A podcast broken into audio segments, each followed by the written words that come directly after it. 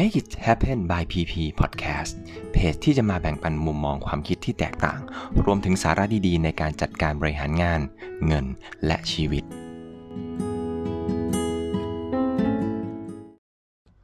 สวัสดีครับสำหรับวันนี้เราจะมาคุยกันในเรื่องวิธีเปลี่ยนความล้มเหลว ให้กลายเป็นเครื่องมือพัฒนาคุณไปอีกขั้นหนึ่ง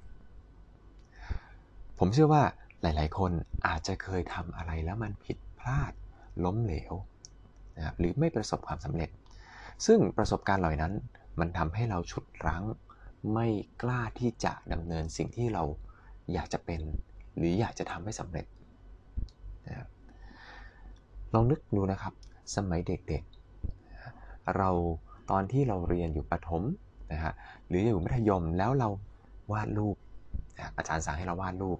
แต่อาจารย์ก็บอกว่าหรือเพื่อนๆบอกกับเราว่า เฮ้ย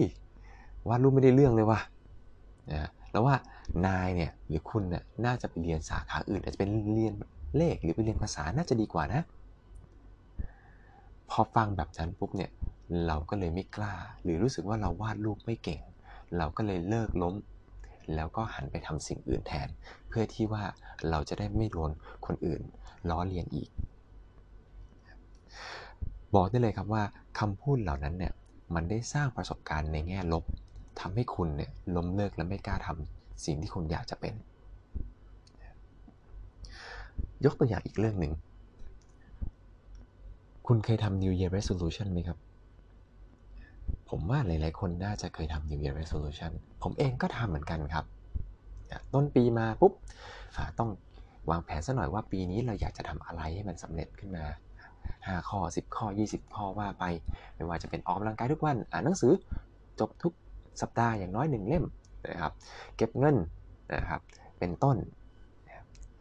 แต่ถามจริงๆครับว่าคุณเนี่ยทำได้กี่ข้อ มันมีข้อมูลการศึกษาครับเขาบอกว่า วัยรุ่นนะครับ กับคนอายุ 60 ปี คนไหนเนี่ยทำ New Year Resolution มากกว่ากัน จากข้อมูลการศึกษาเขาพบว่ากลุ่มวัยรุ่นมากกว่า 80%ครับ จะทำ New Year Resolution แล้ว แต่เชื่อไหมครับว่า คนที่อายุ 60 ปีขึ้นไปครับ มีเพียง 30%เท่านั้นครับ ที่ทำ New Year Resolution ทราบไหมครับว่าเหตุผลเป็นเพราะอะไร เหตุผลง่าย ๆครับ เพราะว่าคนที่อายุเยอะกว่าเนี่ยมันผ่านประสบการณ์อะไรหลายอย่างมันมามากกว่านะครับเขาเคยตั้ง New Year Resolution เหมือนกัน แต่ว่าพอตั้งไปแล้วเนี่ยเขาทำไม่ได้ตามสิ่งที่เขา ตั้งเป้าไงครับ ตั้งไว้ 10 ข้อทำได้ 2 ข้อทำได้ 1 ข้อหรือทำไม่ได้สักข้อหนึ่งนะครับประสบการณ์ล้มเหลวเหล่านั้น หรือผิดพลาดนั้นทำให้เขารู้สึกว่าตั้งไปก็ไม่มีประโยชน์นะจนเขาไม่มั่นใจเลยว่าตัวเองเนี่ยจะสามารถทำได้ตามเป้าหมายของตัวเองได้จริง ๆ หรือเปล่า กลายเป็นว่าจากที่คุณส่วนใหญ่ครับจะตั้งเป้า resolution พออายุ 60 นั่นไปเป้าของคุณเนี่ยมันไม่ โอกาสที่จะสำเร็จมันน้อย เพราะฉะนั้นเลิกตั้งไปซะดีกว่า ลองนึกดูครับ จริง ๆ แล้วเนี่ยเหตุผลที่มันทำไม่ได้ มันเป็นเพราะอะไรฮะผมลองสรุปได้สั้นๆง่ายๆครับ อย่างเช่น ตั้งเป้าไว้แล้วครับ แต่เราบอกกับตัวเองว่า เออไว้พรุ่งนี้แล้วกันนะครับ วันนี้ทำงานเหนื่อยมากแล้ว ขอพักผ่อนดีกว่า นะครับ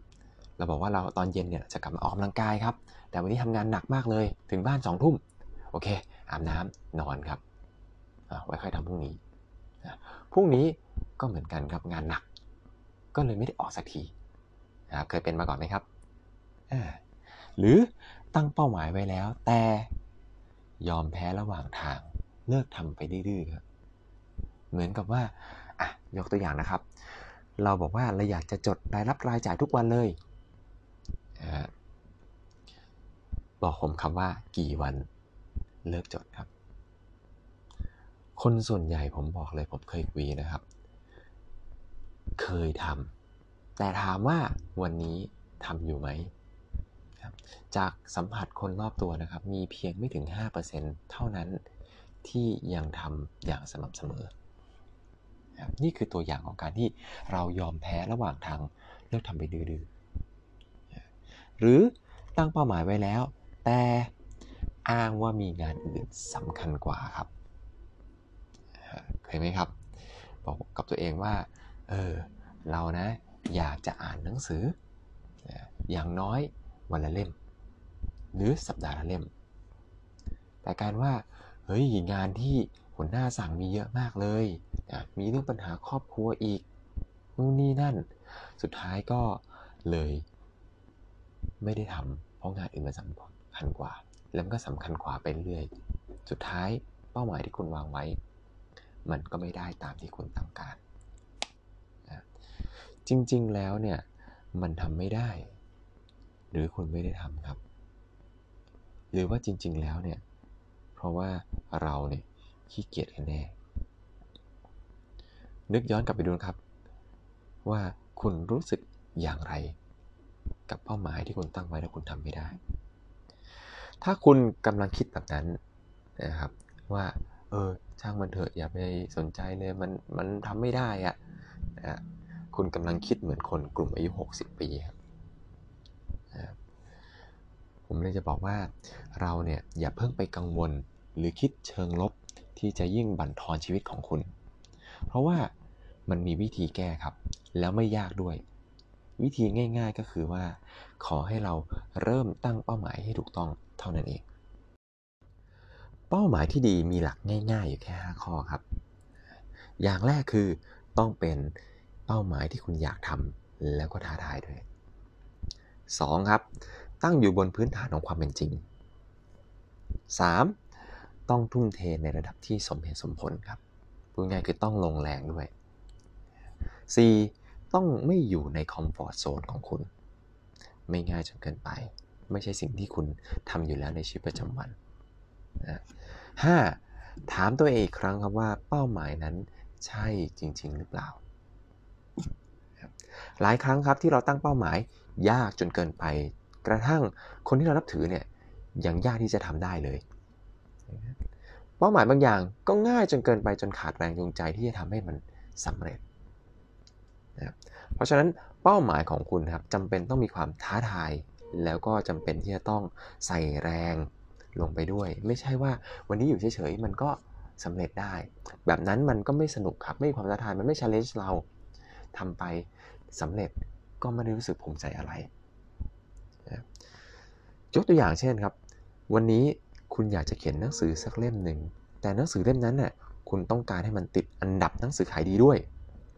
ครับถ้าวันนี้คุณอยากจะติดหนังสือขายดีเนี่ย คุณก็ต้องมีการวางโครงที่ดีมากๆ ถูกไหมครับ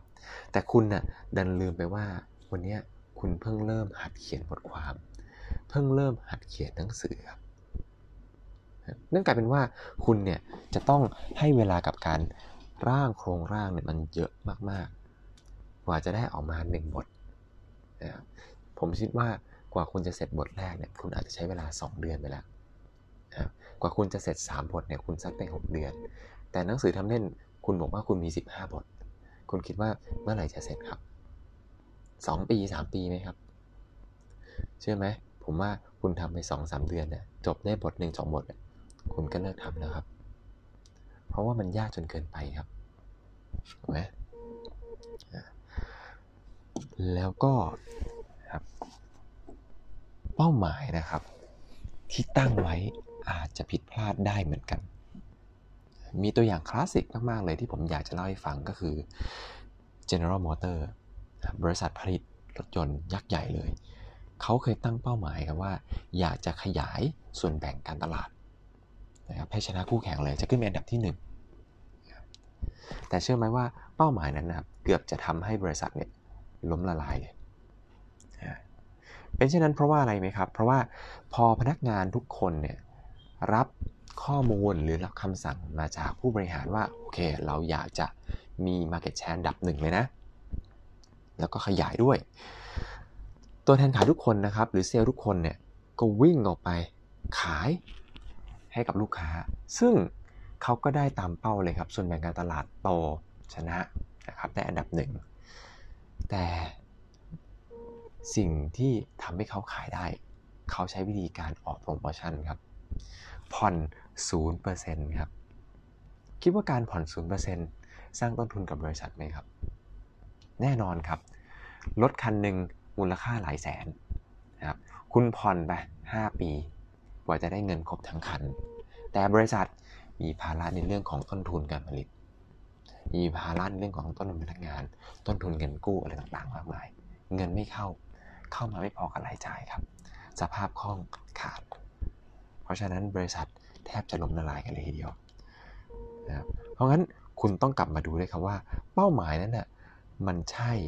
จริง ๆ แล้วมันดีกับคุณจริง ๆ หรือเปล่า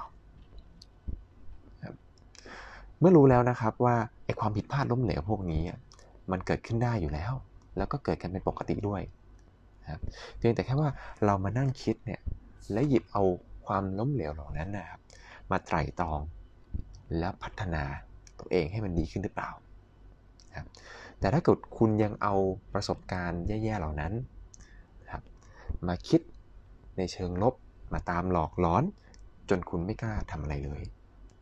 นะครับอันนั้นมันแย่กับตัวเราแน่ๆครับซึ่งวันนี้นะครับคุณรู้ปัญหา ของตัวเองแล้ว ลองหันมาตั้งเป้าหมายที่ดีให้กับตัวเองดูครับ แล้วผมเชื่อว่าความฝันของคุณจะสำเร็จได้อย่างแน่นอนครับถ้าวันนี้คุณชอบพอดแคสต์ตอนนี้หรือพอดแคสต์ของเรานะครับ ก็กดไลค์กดแชร์ให้กับเพื่อนๆของคุณได้เอาไปฟังกันนะครับ อย่าลืมว่า think different make different ขอบคุณทุกท่านครับ สวัสดีครับ